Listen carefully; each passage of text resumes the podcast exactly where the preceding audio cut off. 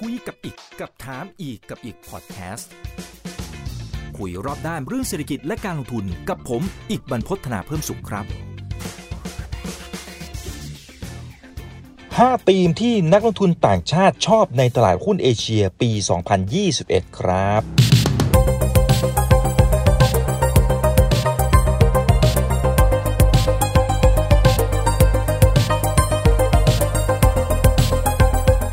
สวัสดีครับ ผมอิมพศจากเพจช้ำอีกบีครับ ยังไงฝากกดไลค์กดแชร์กันด้วย YouTube อย่าลืม Subscribe และกดกระดิ่งด้วยครับ จะได้ไม่พลาดทุกการวิเคราะห์และก็แชร์มุมมองดีๆ จากทั้งผมและก็ทีมงานรวมถึงผู้เชี่ยวชาญที่เกี่ยวข้องด้วยนะครับ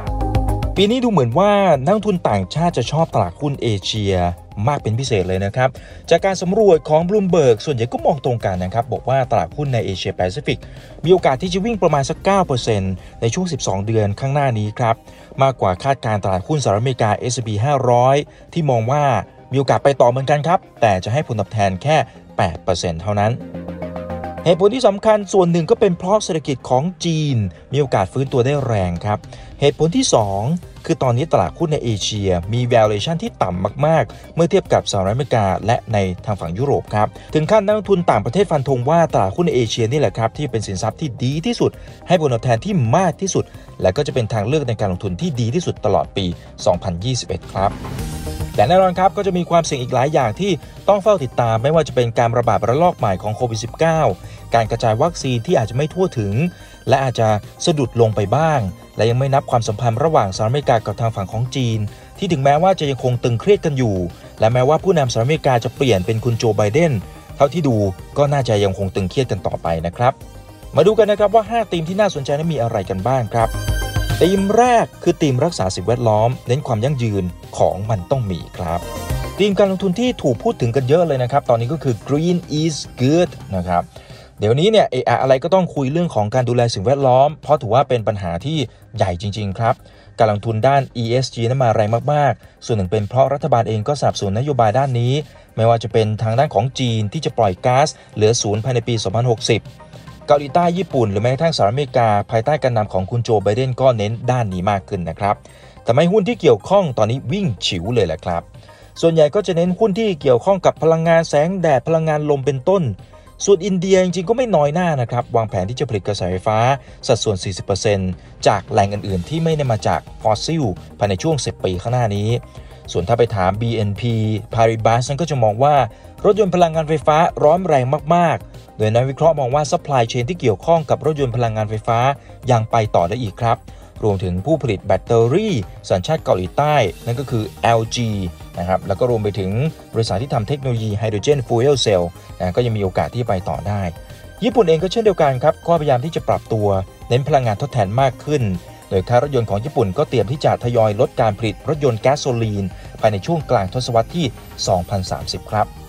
ธีมที่ 2 ถึงเวลาของหุ้นเน้นคุณค่าหรือว่าหุ้น value ครับ ในช่วงที่ผ่านมาหุ้น VI นั้นค่อนข้างจะวิ่งช้ากว่าหุ้นเติบโตครับ แต่ว่าจุดที่น่าสนใจคือตอนนี้นักลงทุนต่างชาติเริ่มหันกลับมามองหุ้นกลุ่มนี้มากขึ้นแล้วครับ ส่วนหนึ่งก็คงจะเป็นเพราะว่าเป็นหุ้นดี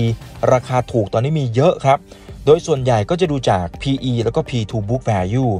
และก่อนหน้านี้คนนั้นก็หันไปเล่นกลุ่มเทคโนโลยีกลุ่มสุขภาพกันมากขึ้น และราคาขึ้นไปค่อนข้างจะแรงทำให้นักลงทุนต่างชาติบางส่วนก็จะหันกลับมามองหุ้นกลุ่ม VI มากยิ่งขึ้นครับเท่าที่เช็คดูก็จะเห็นว่าทั้ง BlackRock UBS Asset Management ก็จะชอบหุ้นที่ได้ประโยชน์จากการที่เศรษฐกิจเริ่มฟื้นครับรวมไปถึงธุรกิจก็เริ่มที่จะฟื้นตัวกันอีกครั้งหนึ่ง เช่นกลุ่มธนาคาร กลุ่มอุตสาหกรรม แล้วก็กลุ่มอุปโภคบริโภค โดยหลักๆ ก็จะมองกลุ่มที่อยู่ในอาเซียนแล้วก็อินเดียเป็นหลักเลยนะครับ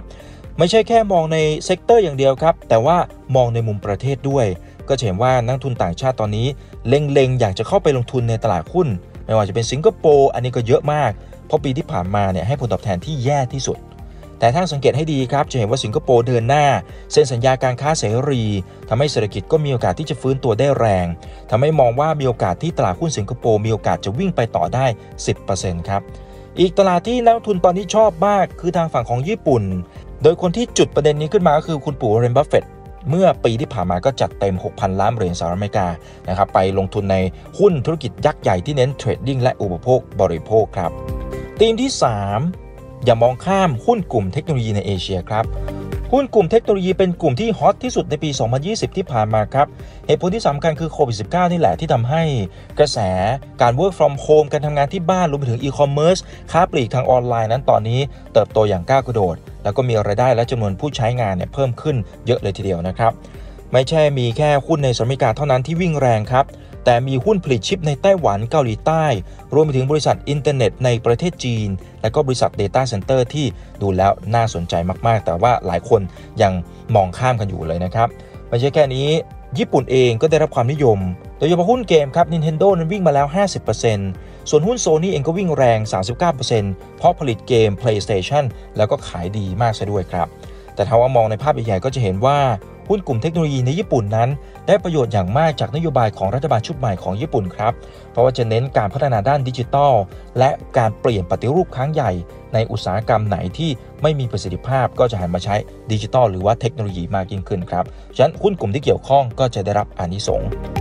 แต่สิ่งที่นักลงทุนต่างชาติตอนนี้เฝ้าติดตามอย่างใกล้ชิด คือกฎระเบียบของรัฐบาลครับ โดยเฉพาะกรณีของจีนที่ตอนนี้จัดหนักกลุ่มอาลีบาบา โดยกำลังไล่สอบสวนว่าจริง ๆ แล้วเนี่ยอาลีบาบาผูกขาดการทำธุรกิจหรือไม่ แล้วก็สั่งการให้ดำเนินการกับ Ant Group ซึ่งก็มีการปรับเปลี่ยนรูปแบบการทำธุรกิจครั้งใหญ่เลยทีเดียวครับ ประเด็นก็คือว่ามันไม่ใช่แค่นี้ครับ แต่ว่านักทุนกังวลไปที่หุ้นตัวอื่นด้วย ไม่ว่าจะเป็น Tencent หรือแม้กระทั่งหุ้นแพลตฟอร์มส่งอาหารอย่างเหม่ยถวนครับและนี่ก็ถือว่าเป็นความเสี่ยงที่นักทุนต่างชาติตอนนี้กังวลกันอยู่ธีมที่ 4 หุ้นปันผลคือสิ่งที่ทุกคนเริ่มที่จะมองหามากขึ้นครับ หนึ่งในเหตุผลที่หุ้นปันผลตอนนี้มีโอกาสกลับมาได้ในปีนี้ คือธนาคารพาณิชย์เนี่ยได้รับไฟเขียวให้จ่ายเงินปันผลได้ ประเด็นนี้จริงๆก็น่าสนใจนะครับโดยเฉพาะตลาดในออสเตรเลียแล้วก็ประเทศไทยอังกฤษสิงคโปร์ธนาคารมีโอกาสที่จะจ่ายเงินปันผลได้มากขึ้น หลังจากที่ธนาคารกลางหลาย ๆ ประเทศนะครับก็ยกเลิกกฎเกณฑ์ที่ไม่ให้จ่ายเงินปันผล เพราะอยากจะให้ธนาคารพาณิชย์ต้องการเงินสำรองเอาไว้ เพื่อที่จะให้ผ่านพ้นวิกฤตรอบนี้ไปให้ได้ แต่ระยะหลังจะเห็นว่าสถานการณ์เริ่มคลี่คลายครับเพราะฉะนั้น ธนาคารในหลายประเทศก็เริ่มที่จะปลดล็อกตรงนี้ และเริ่มทยอยจ่ายเงินปันผลครับ ผู้จัดการกองทุน Janus Henderson ก็มองว่า ธนาคารในเอเชียก็มีโอกาสที่จะ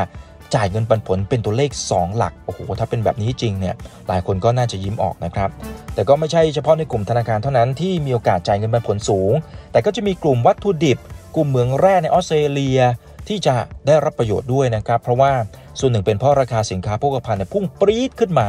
เช่นเดียวกับหุ้นสินค้าอุปโภคบริโภคด้วยเช่นเดียวกันครับตีที่ 5 ครับ ธนาคารในจีนมีสินทรัพย์ที่ดีขึ้น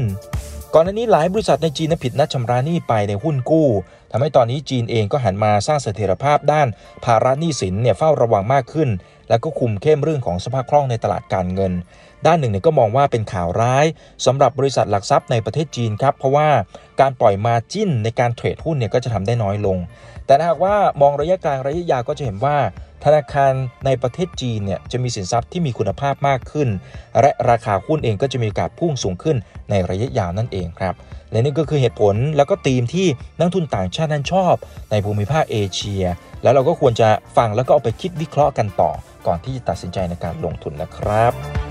ขอบคุณทุกท่านที่ติดตามนะครับ คนไหนที่ชื่นชอบอย่าลืมฝากกดไลค์กดแชร์กันด้วย YouTube อย่าลืม Subscribe และกดกระดิ่งด้วยนะครับ จะได้ไม่พลาดทุกการวิเคราะห์และการแชร์ความเห็นดีๆ แบบนี้ ที่นำมาฝากทุกท่านเป็นประจำครับ นี่คือคุยกับอีกกับผมอีกบรรพฒนาเพิ่มสุขครับ สวัสดีครับ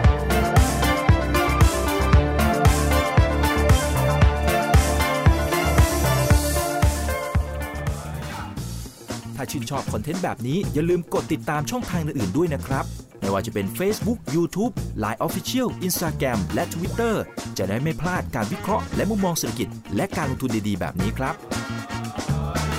อย่าลืมนะครับว่าเริ่มต้นวันนี้ดีที่สุด ขอให้ทุกท่านโชคดี และมีอิสรภาพในการใช้ชีวิต ผมอีกบรรพฒนาเพิ่มสุขครับ